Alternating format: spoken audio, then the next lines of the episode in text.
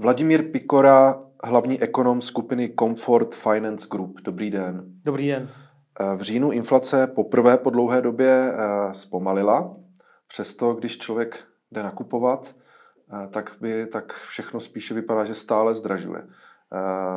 Je to tím, že v podstatě obchodníci využívají té situace a zdražují své zboží, nebo čem je ten problém?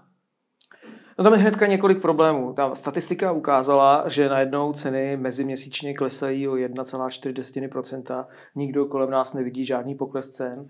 To je dáno tím, že najednou se podařilo státu trochu vrtět s tou statistikou díky tomu, že do té statistiky bylo započteno nebo zohledněno ten úsporný tarif jednak a jednak také nezapočtení těch poplatků za obnovitelné zdroje. To, když se sečetlo, tak to vede jednorázově k poklesu ceny elektřiny, jak meziměsíčně, tak meziročně. Nicméně všechny ostatní položky rostou a ukazuje se tady ohromný inflační tlak, kam se podíváme. A je zajímavé, že to cítíme i u položek, kdybychom to vůbec cítit neměli, jako je třeba e, oblečení, obuv a podobně. Protože když zdražuje něco, co je spojené s tím ruským plynem, tak tomu všichni rozumí, že to zdražuje. Ale proč boty vyrobené v Větnamu mají zdražit? No, tak tam se ukazuje, že skutečně eh, ty obchodníci využili ty situace a najednou vědí, že prostě spotřebitel jde do obchodu a očekává, že to bude dražší a nechá tam nějaké větší peníze. Tak díky tomu ty prodavači nebo ty prodejci jsou ochotni e, trošičku zvýšit ty ceny víc, než by bylo úplně férové. Jiných položkách to tak úplně neplatí, protože tam už opravdu vidíme, že prostě se zdražuje kvůli tomu, že tam jsou ty vyšší náklady spojené s tou energií a podobně. V tom zemědělství se navíc ještě projevuje efekt toho, že potřebujeme nějaká hnojiva, ta hnojiva nejsou nebo jsou dražší, takže prostě zemědělské položky výrazně zdražily, ale dá se říct, že zdražuje všechno. Ale u těch zemědělských produktů to vidíme nejvíc, kdy vidíme, že meziročně třeba cukr je o 100% dražší. To zase jiné položky o 100% dražší nejsou.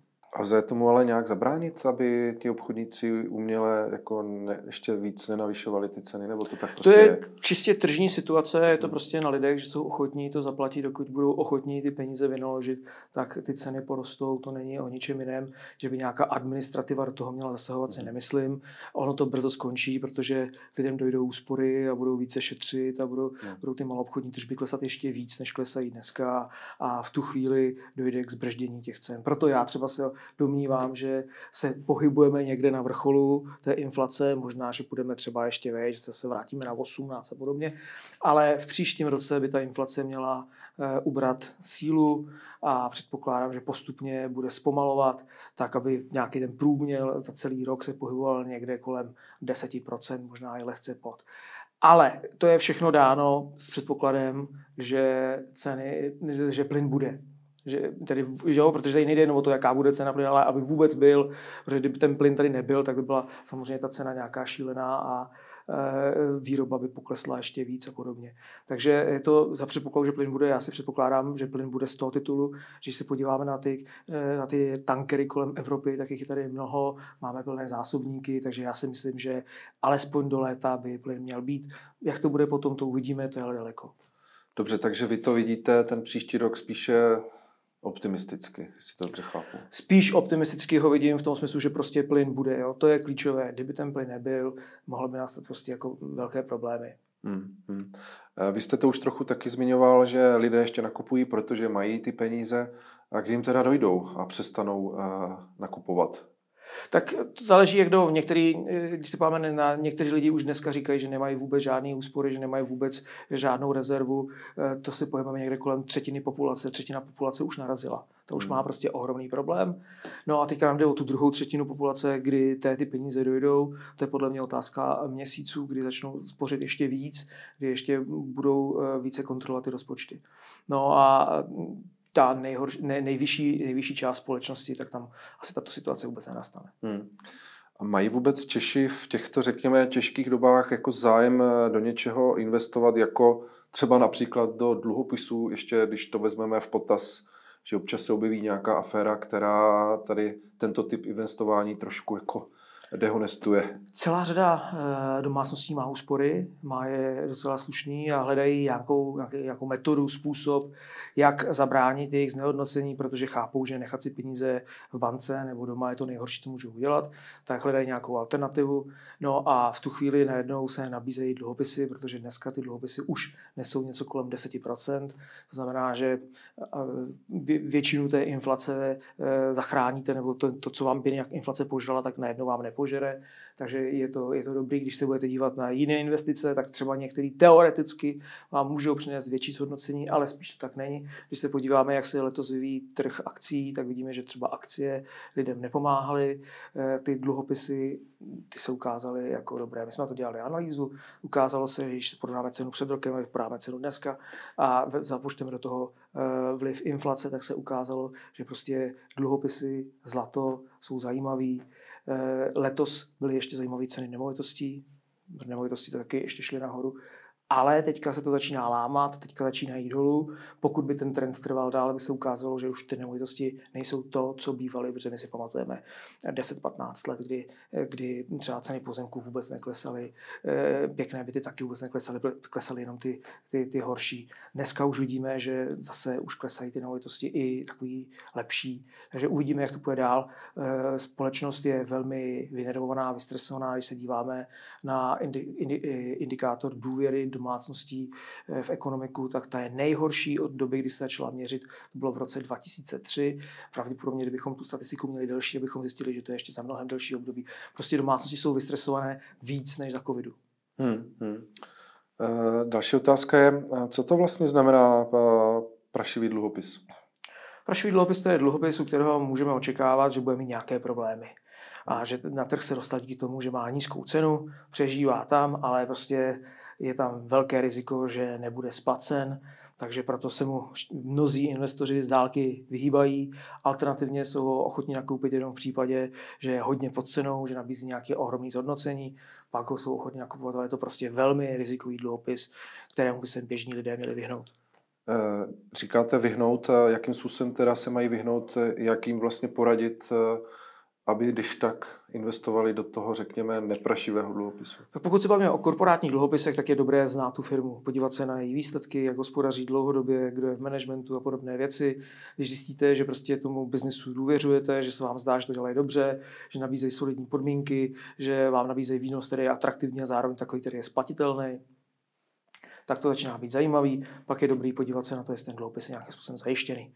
Ve chvíli, kdy mi někdo řekne, že zajištěný není, já od něj odcházím. Ve chvíli, kdy je zajištěný nějakou nemovitostí, je ta, eh, to jištění vyšší, nežli ta emise toho dluhopisu celá tak najednou se ukazuje, že prostě kdyby se z nějakého důvodu ukázalo, že prostě ten dluhopis nebude splácen, tak já budu uspokojen tou zástavou. V tu chvíli ten dluhopis začíná být zajímavý a už mě jde o to jenom, kolik, kolik má výnos. No a jak se tedy stane, protože teď v poslední době je pár kaus spojených eh, s dluhopisy, asi s těmi prašivými nevím. Ehm, jsou to teda jako, jako podvody, nebo jak, to, eh, jako, jak je to vůbec možné, že se to stane, že to někdo nabízí a že v tom lidé třeba i utopí tolik peněz? Myslím, jestli to budou podvody nebo ne, to ještě ukáže soud, že to jako v tuhle chvíli eh, nelze říct. Možná, že to bylo prostě naivní podnikání, nevím, ale v každém případě vím, že kdyby ti lidé to nakupovali a byly ty dluhopisy zajištěni, zajištěny, tak dneska jsou v pohodě a v klidu.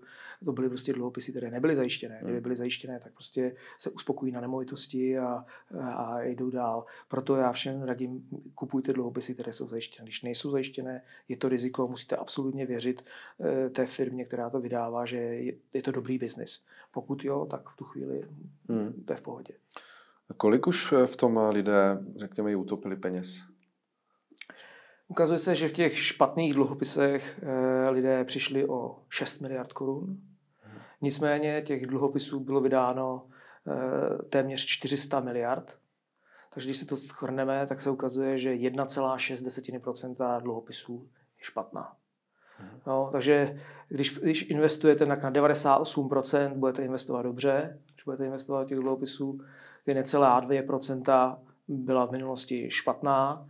A to bylo kvůli tomu, že prostě lidé investovali do dluhopisů, do kterých investovat neměli.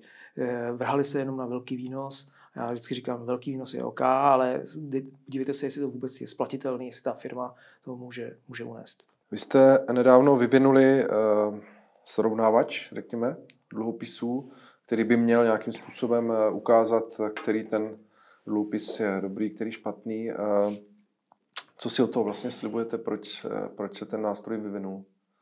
Tak ten srovnávač je tam hlavně proto, aby lidé si mohli porovnat riziko a očekávaný výnos, protože se může ukázat, že prostě některé dluhopisy mají solidní výnos a přitom nemají až tak, eh, tak, tak vysoké riziko, jak by se dalo, dalo očekávat. Takže my vlastně dáváme do poměru výnos, výnos a mm, riziko, kdy to riziko měříme metodikou, s kterou přišlo ministerstvo financí takže vlastně máme jejich metodiku a tu uplatňujeme na korporátní dluhopisy a tam se ukazuje, jak ty dluhopisy jsou rozloženy v rizikovosti. No samozřejmě ve chvíli, kdy ten eh, dluhopis vydá společnost, která o sobě neprezentuje žádné informace, tak má špatný rating v tom srovnávači. Ve chvíli, kdy eh, je to dluhopis, který není, nema, není ničím, není tam žádná zástava, tak v tu chvíli taky se ukazuje, že má Eh, špatný rating.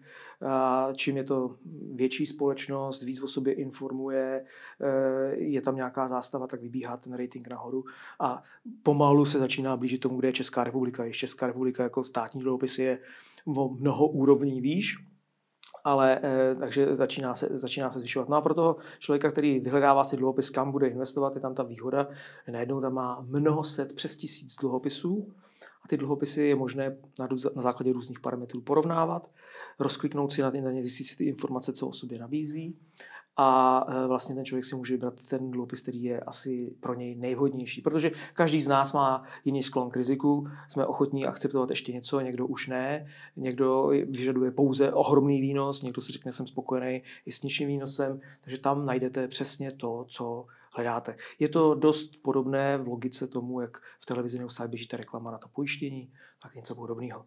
Najdete hmm. si optimální, optimální dluhopis, který je právě pro vás. Dobře, no a jaké dluhopisy jsou tedy nejrizikovější nějak mm, Nějaký příklad, že byste dal konkrétní, nemusíte no, žádnou, firmy, ale... Žádnou nějaký... firmu říkat samozřejmě nebudu, ale eh, jakmile ta, přesně jak jsem vám říkal, jakmile firma o sobě nedává informace, jakmile eh, firma eh, nemá ty dluhopisy ničím eh, zajištěné, tak v tu chvíli vzniká problém. V tu chvíli já bych radši hledal nějaké jiné dluhopisy, kde mi to přijde, kde mi to přijde lepší. Jo. Ale klíčový je, aby prostě bylo dost informací. A co třeba, když je schválen Českou národní bankou, to je nějaká známka bezpečnosti? Musíme říct tak, že ty dluhopisy se rozdělují na dva typy. Jedny, které jsou nadlimitní a druhé, které jsou podlimitní. Ty nadlimitní jsou ty, které jsou vydané za více jak milion eur to znamená nějakých 25 milionů, takže když vydáváte dluhopis za 50 milionů, už potřebujete k tomu mít nějaký prospekt, ten prospekt musí schválit centrální banka. Nicméně to, že vám schválí centrální banka prospekt, říká jenom, že se splnili formální předpoklady k tomu, abyste mohli vydat dluhopis. Nikoli, že ten projekt, na který vy potřebujete ty peníze, je dobrý, výnosný a že vždycky budou splaceny ty, ty, ty jistiny. Takže v tu chvíli vy nemáte žádnou záruku. Že tam dá centrální banka na to razítko, neznamená záruku toho, že ten dluhopis je dobrý, ale záruku toho, že splnil podmínky, které centrální banka vyžaduje. Takže eh, rozhodně neplatí, že když má nějaký, nějaký eh, dluhopis je nadlimitní, že je lepší než podlimitní. Ten podlimitní se ukazuje v některých případech, může být daleko zajímavější, pokud, říkám, je zajištěn, pokud vydává firma, o které víme nějaké informace, má nějakou historii a podobně, může se ukázat, že to může být i daleko lepší dluhopis. Automaticky z toho nic neplyne. Hmm. Poslední otázka. Eh, tak co byste doporučil, do čeho by, by měl nebo mohl člověk v dnešní době investovat? Eh, eh, sám jste říkal, že třeba nemovitosti už možná teď nemá smysl, protože jsou moc vysoko, ale tak co by teď dávalo smysl, pokud by teda člověk měl nějaké volné peníze? Tak jak, jak říkám, ten dluhopis dává smysl. Eh, dneska můžete nakoupit dluhopis, který má 10-11% výnos. Eh, v příštím roce by ta inflace měla být nižší, to znamená, už máte najednou reálné zhodnocení. To u jiných typů investic zaručené nemáte. Možná, že se nadechnou akcie a poletí nahoru. To je klidně možný. A možná taky ne. Tady máte tu jistotu, že teda těch 11% dostanete. No a pokud tedy ten, eh, ten kdo vydal ty dluhopisy, bude schopen je, je splácet. A pokud máte ten dluhopis zajištěný, tak ani tohoto se bát nemusíte a vy, vy těch 11% dostanete, když tak prostě nějakou jinou formou. No ale co třeba jiné věci, jako nějaké komodity, zlato nebo třeba kryptoměny, které taky zažívají Já, si, já jsem zastánce zlata. Určitě bych investoval do zlata, protože prostě dlouhodobě se ukazuje, že když nastává stagflace, což přesně je ta, ta období, který tady máme, tak minulý studie ukázaly, že to zlatu nahrává. Takže zlato bych určitě investoval. Kryptoměny to je velmi rizikový, Teoreticky tam existuje ohromný potenciál pro zhodnocení. Jo? My máme dneska Bitcoin někde na 15 tisících, není to moc dlouho, co byl na 70, takže prostě ten propad tady byl ohromný. Možná, že se tam vrátíme a v tu chvíli to přináší zhodnocení jako blázen ale eh, dát do toho všechny peníze, to je extrémně rizikový, proto já si myslím, že do kryptoměn má smysl investovat, pokud máte nějaký peníze, který prostě jste ochotný o ně přijít. Jo, jsou lidi, kteří standardně sázejí sasku, jo, nebo nějakou sportku, nebo něco takového, tak tyhle ty lidi, když budou ty peníze dávat do kryptoměn, rozumím tomu. Aby někdo přišel a řekl, on tady celoživotní úspory několik milionů, dáme do kryptoměn, tak to je nesmysl. To byl Vladimír Pikora eh, ze společnosti Comfort Finance Group. Děkuji za rozhovor. Já vám taky, mějte se hezky, nashledanou.